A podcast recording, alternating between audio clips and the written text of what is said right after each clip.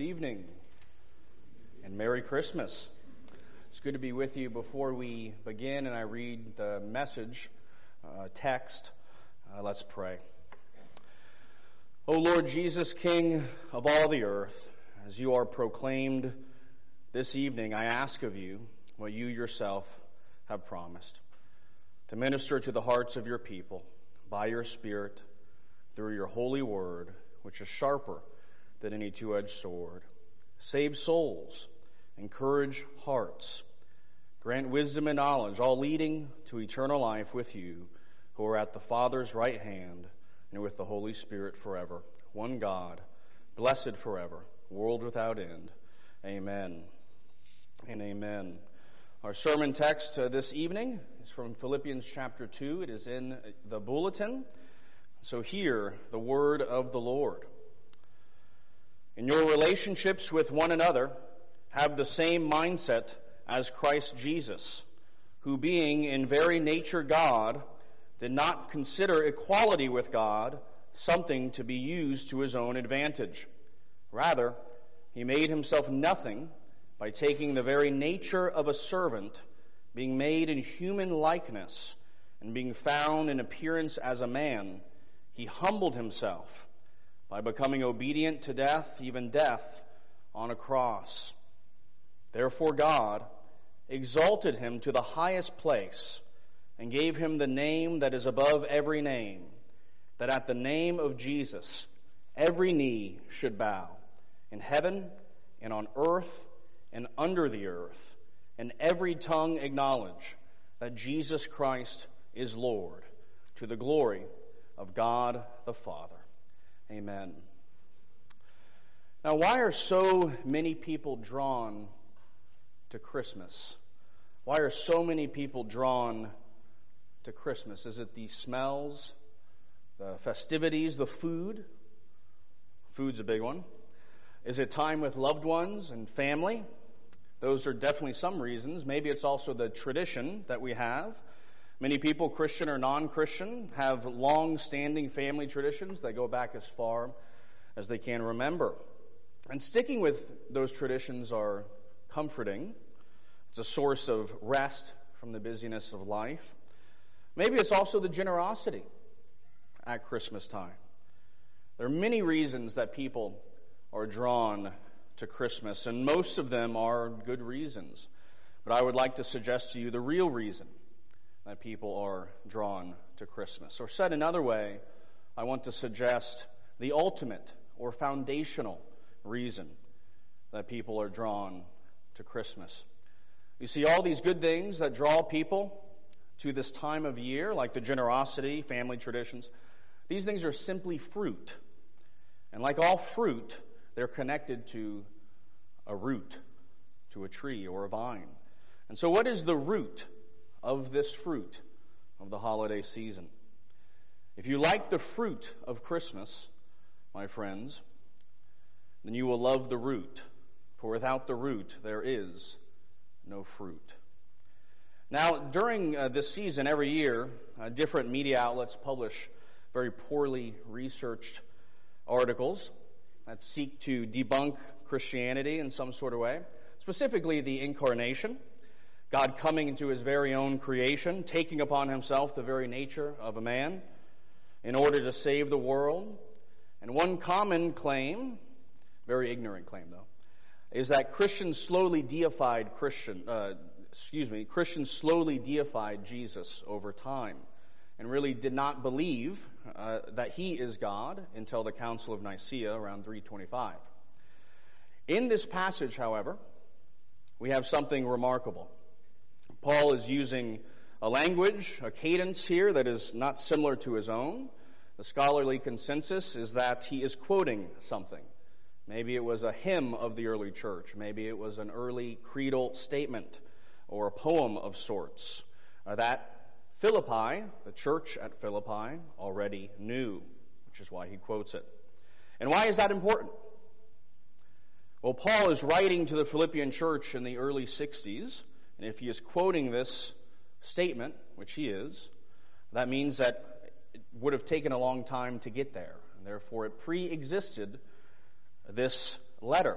So maybe this hymn of sorts, this creedal statement, was written in the late 40s or early 50s. And therefore, this text makes clear that the early church from her infancy worshiped Jesus as God. The divinity of our Savior was not a later development, it was always the understanding of the church and the very reason for her existence. For if Jesus is only man and not God, then we have no hope. But if the Son of God, who has eternally been God, as Paul teaches in this passage, took upon humanity in order to save humanity, then our hope is not in vain. Then the meaning of Christmas is not in vain. And this is indeed what the text asserts. And so, very briefly, I want you to notice uh, three things. First, that this creedal statement is stated as an illustration of humility. The Apostle Paul is exhorting the Philippian church to treat others more highly than themselves, as he states, have this mindset with one another, which Christ himself had.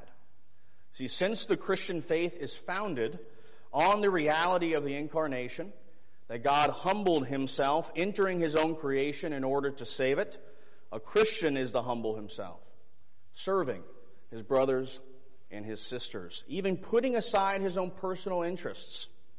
You see, if we are called to humility, what greater example of humility do we have than the God of all the universe joining to himself a human flesh and dying, as we will see, even on a cross, so that rebels can one day live like royal sons of the King? My friends, that little baby Jesus in a manger pre existed. He was in his very nature God, as Paul says. But for the sake of saving sinners, he joined a human flesh and therefore humbling himself. This is what Paul means by emptied himself or made himself nothing, as the translation in your bulletin says. But the grammar is clear. It does not mean that he ceased to be God for a time. That would be an impossible thing for God to do, and it surely isn't what the text says. So, what does the text say? In what sense did he make himself nothing? Paul uses three verbs here that follow that statement that explain. By taking the very nature of a servant, being made in human likeness, and being found in appearance as a man. You see, the mere joining to himself of a human nature is an unfathomable amount of humility and sacrifice for God the Son to do. And this is exactly what we celebrate this Christmas time. This is the root of the fruit. But it doesn't stop there. Notice also Jesus' humiliation. God not only took upon himself a human nature, but the Son, our Lord Jesus, died the death of a criminal on the cross. That little baby, born of Mary, Israel's hope, the Redeemer of the world, was unjustly put to death. And he came into the world in order to be unjustly put to death. He voluntarily gave his life so that he could satisfy God's wrath on our behalf. Why? Is it because we are so worthy? No simply because of his free and marvelous grace. It's all because of his grace, the grace of the and steadfast love of the Lord, that the God man would suffer the punishment we deserved because of our sins, so that we could one day be exalted. And this is the root of the fruit of Christmas. This is the reason for the blessings of Christmas. Also, notice Jesus' exaltation in our passage this evening. You see, having accomplished his task, having been raised by the power of the Spirit, and having ascended into heaven, after showing himself raised from the dead to the disciples and even 500 brothers at one time, God the Father then bestowed upon him all glory and honor. This glory that God the Father gave to Jesus, it says in Isaiah, he will give to no other. And yet he gives it to Jesus. Why? How? Because as Jesus said, I and the Father are one. And he gives him a name, most likely the covenant name for God, Yahweh, for he is the king of the world. He is the king we worship this Christmas season. He is the light of the world. He is the root of the fruit of Christmas. You see, he who is in his very substance, God, joined to himself a human nature, so that you, through humbling yourself before God, may be exalted when this God man, Jesus Christ, returns. So, what is this root, to be clear? All, what is all, you know, all the blessings you receive at Christmas time, all the fun you have, where does that come from? What is it rooted in? It is rooted in the person of Jesus, the Messiah, who has come to make his blessings flow as far as the curse is found. He came to make all things right this Christmas season. We enjoy the fruit which points us to the ultimate fruit of the abundant life that all those who believe in this Jesus will experience when he returns. So, my friends, I don't know the circumstances that brought you here tonight. I'm unsure of the particular circumstances, but I do know why God brought you here, at least one of the reasons. And that is to hear the good news of our King Jesus. For from this point on, all of us are responsible to respond to the truths laid out before us. For on that day when the God man returns, as our text tells us, every knee will bow on earth and under the earth, either willingly or by force. Every tongue will confess that he is Lord, either joyfully or bitterly. And so humble yourself before God before it's too late. Humble yourself before your King, the one who created you, Jesus Christ, so that one day he may exalt you. Let me ask you this Why do you find yourself dreaming of, of paradise? Why do you find yourself dreaming of, of something better, of the world being fixed?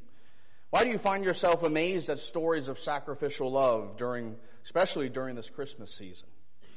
Why do you find yourself in awe over stories of redemption? Why do you find yourself feeling like you were made for something greater? Why do you find yourself seeking peace, comfort, true inward satisfaction and love above all else? This is why.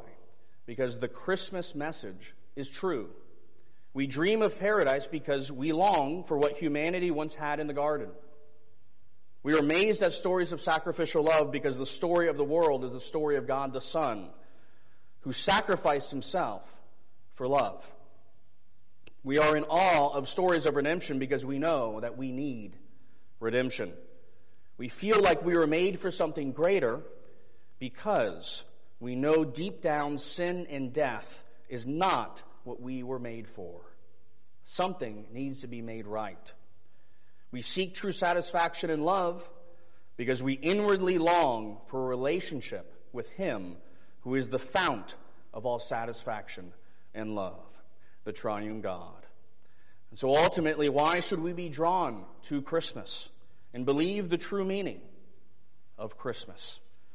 Because the fun time with family, the feasting, the joy, the gifts, which my kids are very, very excited about right now. They're getting ready. All of these things are little glimpses of the ultimate joy and fulfillment that comes to those who believe that that little Jewish baby born 2,000 years ago is, in fact, the king of the world. And he is coming again to make all things right. So we need to ask ourselves are we on the right side of history? Stop denying what is right in front of you and believe that Jesus is your God and your King. Let's pray. Lord Jesus, God over all, we ask you to bless us with a saving knowledge of you for the sake of your name throughout all the earth. We praise you this evening and thank you for doing for us that which only you can do, rescuing us from sin and death. So all praise be to you. Amen and amen.